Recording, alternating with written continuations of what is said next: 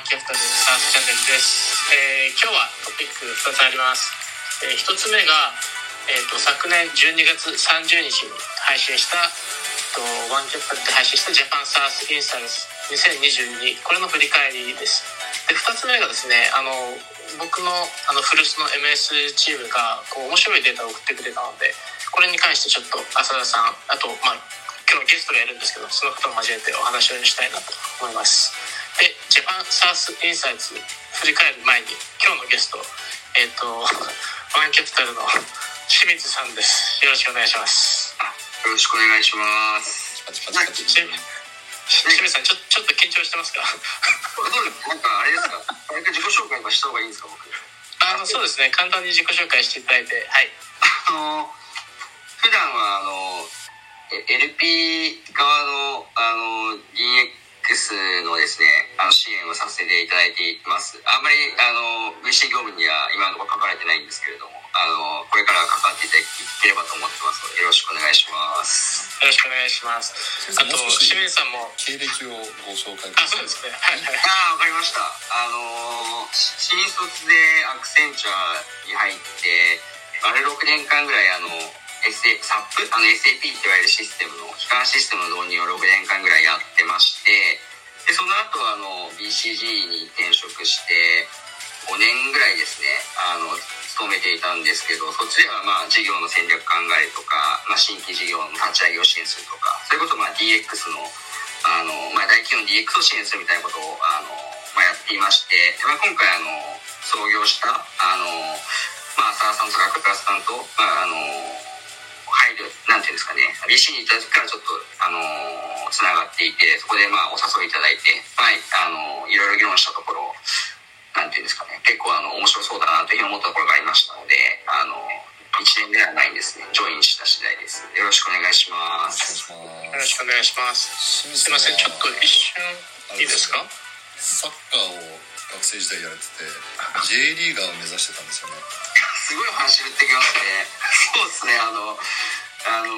ーあんまりなんかこう、現実性とかを見てなかったんですけど、高校2年生ぐらいまで、あの、プロになりたいなと思ってまして、たまたまあの、高校がちょっと強くてですね、すごい古いんですけど、秋田豊とかがですね、高校の出身で、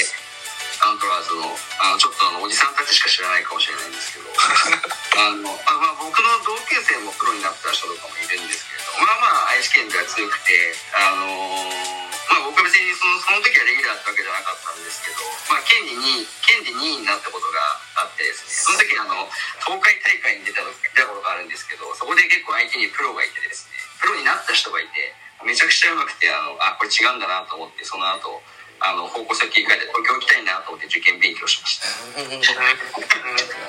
こんな話をしていいんですか？もう面白いですよ全然全然。どういう人があのいるのかっていうのが大事なのでワンキャピタルあ、そうです。ね。ちなみに1回目のあのサースチャンネルは僕の自己紹介ですからね。40分ぐらいかけて僕がインタビューしてました。生まれは宮古島でそうですそうです。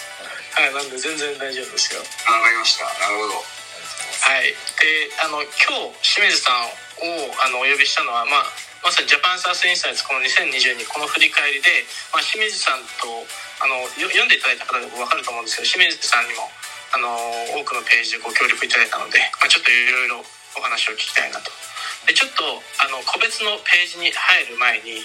あの今回の、まあ、キースタッツというか閲覧数とかですね。そういうのをちょっと見ていきたいなと。でちなみにこれを聞いてる方でまだ見てないよという方はあの見てください。ジャパンサースインサイツ20 2022って書いたら普通に出てきますしあの僕とか浅田さんのツイッターでも結構いろいろあの拡散してたので見てみてください。で、えっと、閲覧数。えっと、今回はですねいろいろ施策を回して世界中に出してでな何回だと思いますか、まあ、もしかしたらちょっと見ちゃったかもしれないですけど。500ぐらいですかね。500あそれさあの それそれ優しいな。え、500? あ、まあそのぐらいか。あー前回、グローバルはそんなにいかなかった気がするので、もうちょっと少ないかもしれないです。今回はなんと、まあ、あのすごい大手メディアを持ってる方からしたら少ないと思われるかもしれないんですけど約1300回あのビューがあってでちなみに前回はですねすごいじゃないこれは言っていいやすごいんですよ。あすごいんですよ清水さん。なんか前回だって日本は1000ぐらいあった気がするんですけどグローバルってなんか 100, 100回いったかぐらいな感じでしたね。確かはい、あの1300回ですね。で前回独占度のデータを見る限りだと91なんだけどそのグローバルが多分だから91なのかなと。で一応今回もやっぱり日本が多いんですよで747流が日本でただそれ以外だとアメリカ150プラス。で台湾とかイタリアでも40とか20とかあるので、まあ、本当に幅広く世界中で見ていただいたと。もしかしたらそのそういう国にいるあの日本人の方かもしれないんですけど、まあ、150とかいたらねアメリカ人の機関投資家の人たちを見てるんだろうなと。日本のサースを紹介できてよかったなと思ってます。でページごとの閲覧時間ランキング。これですねあのページビュー数であの最初ランキング作ったんですけどそうすると最初のページと後のページがやっぱりみんなどんどん離脱していくじゃないですか。あこれ俺が見たかったやつじゃないみたいな感じで離脱していくんでページをこう見た時間が一番長かったのは何だったのかと。一番注目されてたのはっていうと、えっと、49ページ目にあるビジネスメタバース。これはあの浅田さんの力作ですね。あのこのページを載せようと。プレディクションの一つでですね。浅田さん何かコメントありますか？このページに関して。覚えてますか？いや覚えてますね。うん。なななんでここが一番見られたのかは知りたいですよね、予想ですけどギャザーとかウェブフローとかああの多分向こうの人も知ってるページ？あの知ってる企業がこうリストされてっていうのが多分一番大きいんじゃないかなと思います僕は。うんうんうん、なねこれが1位でしたよね。滞在時間としては1分以上。滞在時間としてはい、うん。嬉しいですね。はい、で2位が、えっと、 Japan horizontal SaaS landscape で、えっと、3位があの、まあ、日本で M&A がもっと流行るよ horizontal SaaS の acquirer、えっと、買収なんでしょうね。買い手がどうでで第4位が、まあ、あの日本のワークフローホーム在宅勤務どんどん増えてますよっていうのがあってで最後があの SARS 日本の SARS 企業がどんどんどんどんこう次のフェーズ次のグロースフェーズに移ってますよっていうのがあの第5位でした、まあ、こんな感じでたくさんなんでしょうね。あの SARS に関する日本の SARS に関する、まあ、インサイトをあのそこう盛り込んだ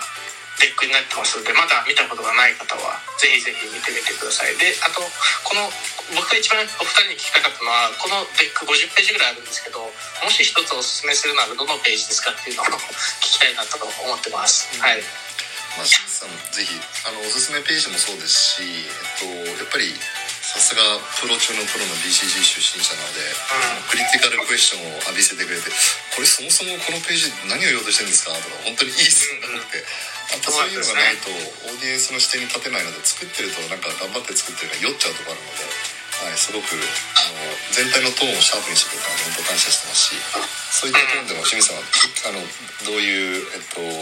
ページが良かったのかとはこのあのレポートでどういったことを伝えられたのかっていうのを少しコメントください。あわかりましたまあ、日本でもあの SARS 系のレポート出されてる会社さんっていうのは他にもまああるとは思うんですけれどもこの、まあ、市場規模ってどんな感じで伸びてるんだっていう話と、まあ、ベンチャーへの投資ってどんなあの感じで伸びてるのかっていう話とかそういった観点でこううまく整理されていて。えっと、自分たちで言うのは何なんですけどそれをなんかこうグローバルに発信してってるようなものっていうのはちょっと私が知る限りあんまりないのであの日本のマーケットをどんどん増やしていくっていう意味では、まあ、まずその時点ですごい価値があるといいなと思ってまして、まあ、実際今回数字も伸びてるので、まあ、良いのかなというふうにあの思ってます。でえっと、なので、まあ、これやっぱ継続してことが重要だと思うので、あのまあ、日本のマーケットってどんな感じで伸びてるんだっていう話をこうパブリックもプライベートもあとはまあ市場規模という観点も含めてあの引き続き継続してやっていけると、まあ、あの海外の方からも日本のマーケットゲットしてもらえると思うので良いかなと思って引き続き続けていけるというのかなというふうに思ってまして私は去年から関わらせていただいているのでこのままあの継続してやっていけるというのかなと思ってまして、まあ、私のあの入社試験だったっていうのもあるので振り返ると。そうなんですか？知らなかったそれは一緒に一緒に働いてみて相性が悪くないから確かめようみたいなことを田中さんから言われて試しにちょっとこういうのを俺出したいからちょっとやってみるみたいな話になってまあアジェンダ考えるところからやってみたっていうのはちょっとあったんで。なるほどなるほど。あの 振り返るとですね、まあそれで今ご縁がここにいるっていうちょっと個人的な話なんですけどそういう話もあります。あのそうですね。はい。あのワンキャピタルは入社試験が記事とかそういうのが多いかもしれないですね。一緒に働いてみるみたいなやってみるみたいな。僕も記事何本か書きましたよね。重要重要ではあると思いますけど、まあ、大変ですね大変ですよね清水さんの中でこうこのページ結構押し出せっていうのはどこですか？まあ、そうですね。あの今後もウォッチしていった方が良いのかなと思ってるのはもう今人気があったページが出てたのでそれをそれ以外で言うとあの SARS の市場規模ってそのエンタープライズのソフトウェアマーケットから見るとまあ全然ちっちゃいですよっていうあの去年からあるスライドがあると思うんですけども、あのそこはまあ引き続き見ていった方がいいのかなと思っていて、まあ、まだこんなにすごいあの SARS が伸びていく規模が日本の中でもあるんだっていうことを示してると思いますしあのそれにさらにそこをさらになんていうんですかね加速していくことにもつながってるかなと思うのがちょっと細かいスライドなんですけれどもあの COVID の結果ですねどういった業務を、まあ、デジタル化しましたか？みたいなあのページが11ページぐらいにあるんですけれども私ははい。結構個人的にも今日感じてるのがあの、まあ、COVID はまあいろいろなもあの問題もありましたがえっと、結構オールドな古い企業まで含めて本当にリモートで働く環境が一気に進んだっていうのはあのじ自分も含めて感じるところでして、まあ、あのぜ前職のあの仕事もですね基本的にはフェイス2フェイスでやるのがまあ当たり前だったんですけれどもあの、まあ、こういう環境下もあって全部リモートで終われるプロジェクトみたいなのもまあ発生して、うん。まああの良い面悪い面あると思うんですけれどもその結果このもう絶対デジタル化しないといけないっていう状況に置かれた結果一気に結構その SARS の導入がまあ進んだのかなというふうに思っていてそれはまあ SARS 業界としてもいいですけれども日本としてもやっぱりデジタル化を進めるっていう意味ではすごい意味があるのかなと思っていてあ意見変わったなっていうのは大企業の方々と働いていても結構思っていたんですね。その結果このその結果を示すものとしてこの11ページみたいなところを見ると、まあ、コミュニケーションツールっていうのを一気にデジタル化が進んでこれからも導入やっていきますよっていう人たちが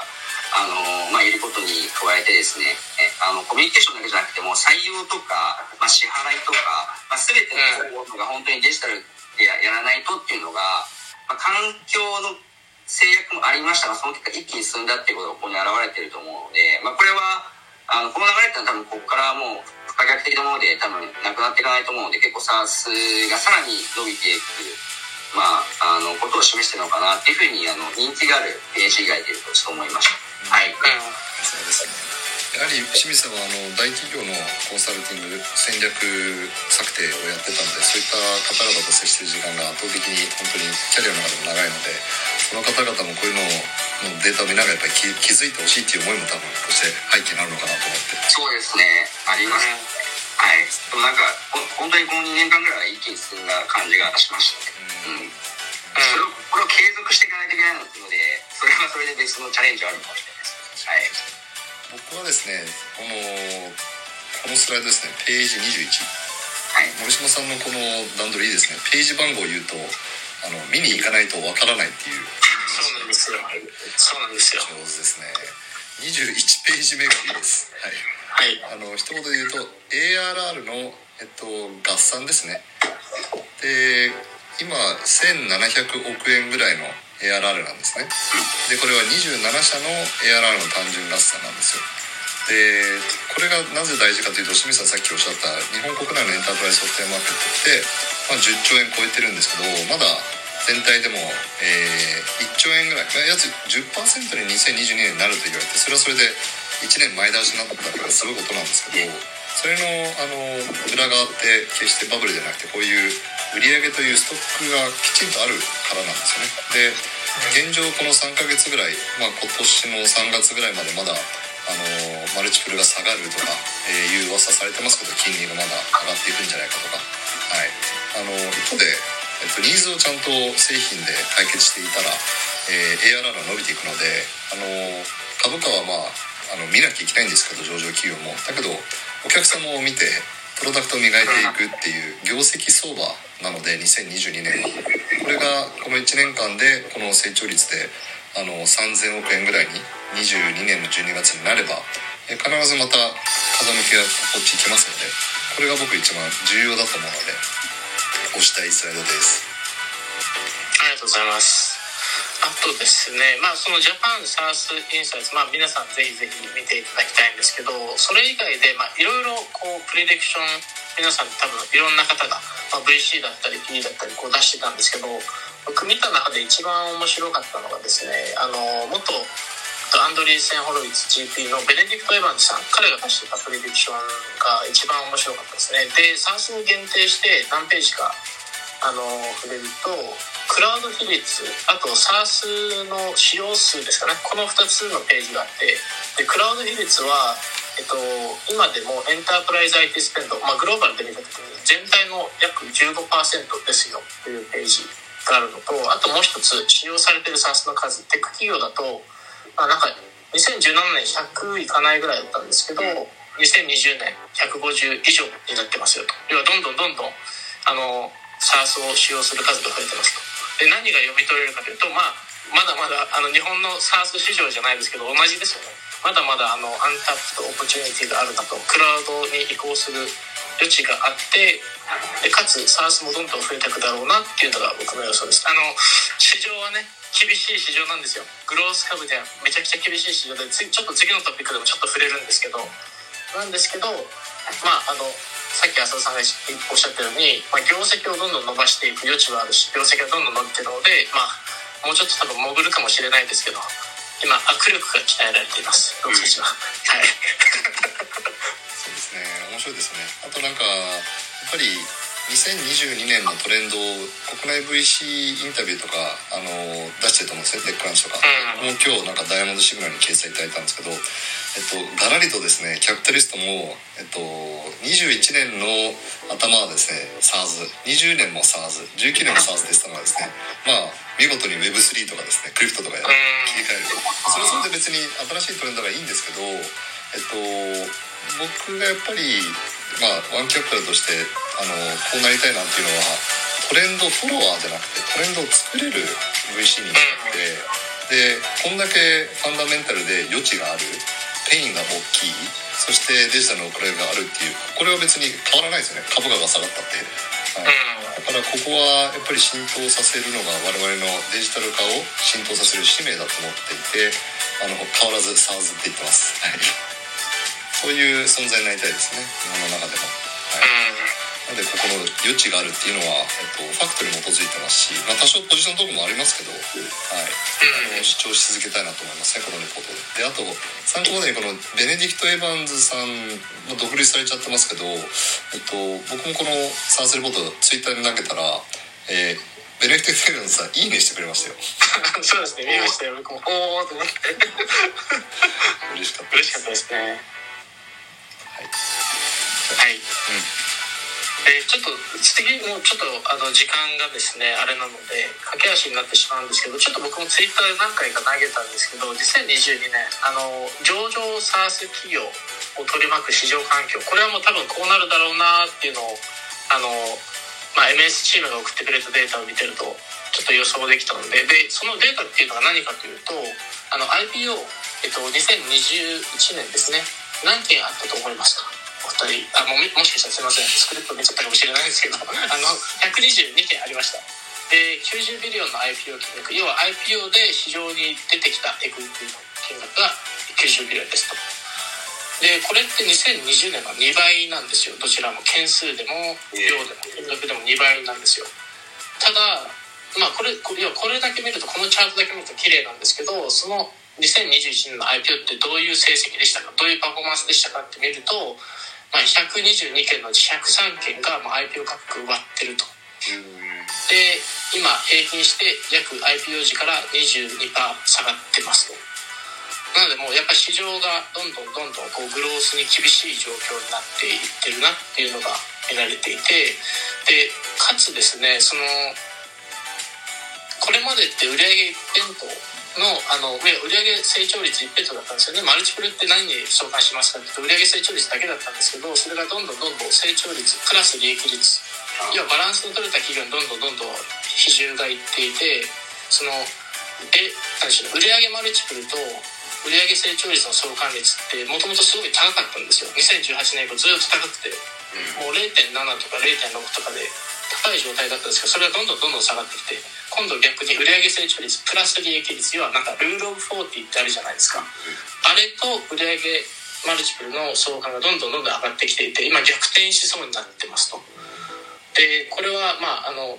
よく実はあるパターンなんですよ。市場にこう先行きが不安になってくると大体こうあでもあの利益率出して利益出してるところ大丈夫だよねみたいな感じでそそっちにこう安全性の高い方のストックに寄っていくのとあと、まあ、今浅田さんもおっしゃってましたけど金利の上昇ですかね。金利上昇すると、まあ、 WACC weighted average cost of equity ですかね。のあのあのコストオブキャピタルか。コストオブキャピタルが上昇しますと。であのファイナンスこれ多分聞いてる方は詳しい方が多いと思うんでワックの説明とかしないんですけど、まあ、ディスカウントディス DCF でやると、まあ、グロス株ってターミナルバリューがほとんどの価値なんですよね要は10年後以降の価値がその会社の事業価値を作ってるんですけどまあ、より早く利益出してる企業その rule of forty で良しとされる企業利益率が高い企業の方がやっぱりあのディスカウントする金額が少なくなるので、まあ、価値が高くなるというかディスカウントされにくくなってグロース株がディスカウントされちゃって今、まあ、市場で大虐殺が起こってると。まあ、これは多分変わらないと思うんですけど、まあ、あの長期的に見た時にやっぱりテック株ってどんどんどんどんあの市場の転移をあの解決していってで市場としてもまだまだ伸びる余地があるんで、まあ、ここはもう本当にどうどう見るかだと思うんですけどあとどれだけの保有期間持てるかだと思うんですけど、まあ、皆さんその SARS 企業が今後どんどん業績が上がっていくのでどういうふうに動くか見てみると注目してみるといいんじゃないかなと思います。ただ僕の予想は多分 IPO を控える企業がどんどん増えてくると思います。でかつあの今って未上場企業のあの資金調達環境が非常にいいので、まあ、上場市場のこの影響がどんどん降りてくるんじゃないかっていう方もいらっしゃるんですけど多分未上場だとそういう株価の乱高下気にしなくていいので多分どんどんどんどんお金が流れるので多分潜るというかあのプライベートでステイプライベートを長く続ける企業がどんどん増えるんじゃないかな。で2022とかあ2023とか4とかで大型 IPO する企業がどんどん増えてくるんじゃないかなっていうのが僕の予想です。はい。すいません。ずっと僕が喋っちゃいましたけど面白そうで出てたんではい。紹介したかったです。でこれが2つ目のトピックではい。一応今日のトピックはこの2つになるんですけど追加で何かありますか？ちなみにこれなんかお二人の意見をあの、はい、についていたもらいたいなと思ってるのが、まあ、今金利が上昇していて、まあ、株価が、まあ、厳しい状況になっていくっていう話はある中でえっとまあなんかすごい昔昔の振り返ると、まあ、そういう状況で昔あの10年前とかあのリーマンとかもあったかなと思うんですけど、まあ、そういう中でも例えばアマゾンとか、まあ、セールスフォースもそうかもしれないですけどあんまり利益出さずに顧客数ちゃんと獲得していく中でプラットフォーマーでがしていてやっぱりなんかこう今もう上場してしまった SaaS プレイヤーとか、まあ、してないところはいろいろやりようがあるのかもしれないですけど同じような戦略をやっぱり取るべきなんですかね。浅田さんとかに伺えるのかもしれないですけどそうですね。やっぱり、えっと、不景気って全体的にお金の流れが悪くなるじゃないですか。お客様の支出も少し減るし、えっと、広告宣伝とかも採用も抑えていくっていうことであのお金の流れが少し悪くなる期間だと思うんですよね。でその時にそもそも論利益率が高く、えー、 unit economics をちゃんとマネージしてた人が報われるってことですね。で逆に言うとそれ報われない会社さんは上場であれ非上場であれ資金枯渇の中のど真ん中に行っちゃうので場合によっては買収されちゃう、えー、市場から撤退するってことが起こってある意味経済のクレンジングが起きる期間だと思うんですね。でセールスソースも結局あのサブスクで12ヶ月を前倒して払ってもらうまあ、当時 ASP って呼んでたモデルですけどキャッシュフローは結構ヘルシーなわけですよね。あそうですよねでベゾスももう Day1 から言ってたあの営業キャッシュフローポジティブだけを死守しろと。それで、えっと、仕入れは後で払ってお客様は先にお金をもらう、はい、それを遵守してたんですけどまだ PL 市場主義だったので赤字じゃん潰れるじゃんっていやキャッシュフロー見ろよってだけなんですけどそれでファンダメンタル強い会社だったじゃないですか。その2社があの見事でっかくなったんですけど SaaS もやっぱりグロースを追っかけるあまりに unit economics で LTV キャックレート3倍が理想ってベッセマーが言ったりするんですけどいやいやもう今がグロースだから1倍でもいいやとか0.5倍でもいいやっていう会社も中にいると思うんですよ。みんな売上成長しか見ないからって。だけどそういった会社がこうじゃあ LTV キャックレート3倍にしなきゃって注入しようとした時にでも固定コストバコンと上げてたらリストラをするか。リストラしたらまた逆回転になって成長が鈍化するのでファンダメンタルプロダクトの強さで伸びてる会社は伸びると思うんですね。で僕多分この中でダークホースというかまあもうすごくフロントに立ってると思いますけどえっと Notion とか Airtable はめちゃめちゃやっぱり伸びてるんですねこのコロナの中で。でノーションの日本代表のあの西さんっていう方結構あの懇意にさせてもらってるんですけど全然人採用させてくれませんと。はい、でアホみたいに成長してて数字はまあ僕も教えてもらってないんですけどスラックってもう垂直に1あの10ミリオンから100ミリオンまでバーンっていったんですよ。なんか壁を登るみたいな、あれと同じかそれよりいいって言ってましたね。だけど人は雇えないって言ってなんですけどやっぱプロダクトだから人いらないじゃんみたいなそれをさらに Atlassian と同じかそれより効率よくやってるやつなんでそうすると LTV キャックレートなんて多分下手したら3倍どころか10何倍っていうあのゴールデンルールができちゃったりするとまたそれをまた目指して良い会社が生まれる期間が22年から始まるのかなって期待してますね。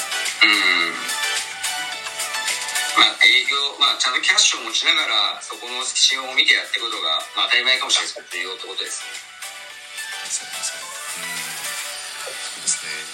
あとさっき森島さんが言及してた、えっと、トレンドの話を少し乗っかるとなんかグローバルだと21年のエグジット総額ってあすごかったですよね。お二人いくらだと思います？グローバルです。だからスパックとかもあったじゃないですか。東南アジアで。あのあのねいっぱいグラブとかも出てきたし。うん。多分間違う気がするんですけどな70か700どっちかだったんですよね。それは覚えてます。僕知らない77兆円だったそうです。え。ー、1年間で、まあ、主にベンチャーキャピタルみたいな VC バックトでエグジットしたその総額ですね。それが77兆円でで21年は投資額が33兆円だったんですよ。でこれもあの過去最高なんですけどであのその裏でちょっと数字忘れちゃったんですけど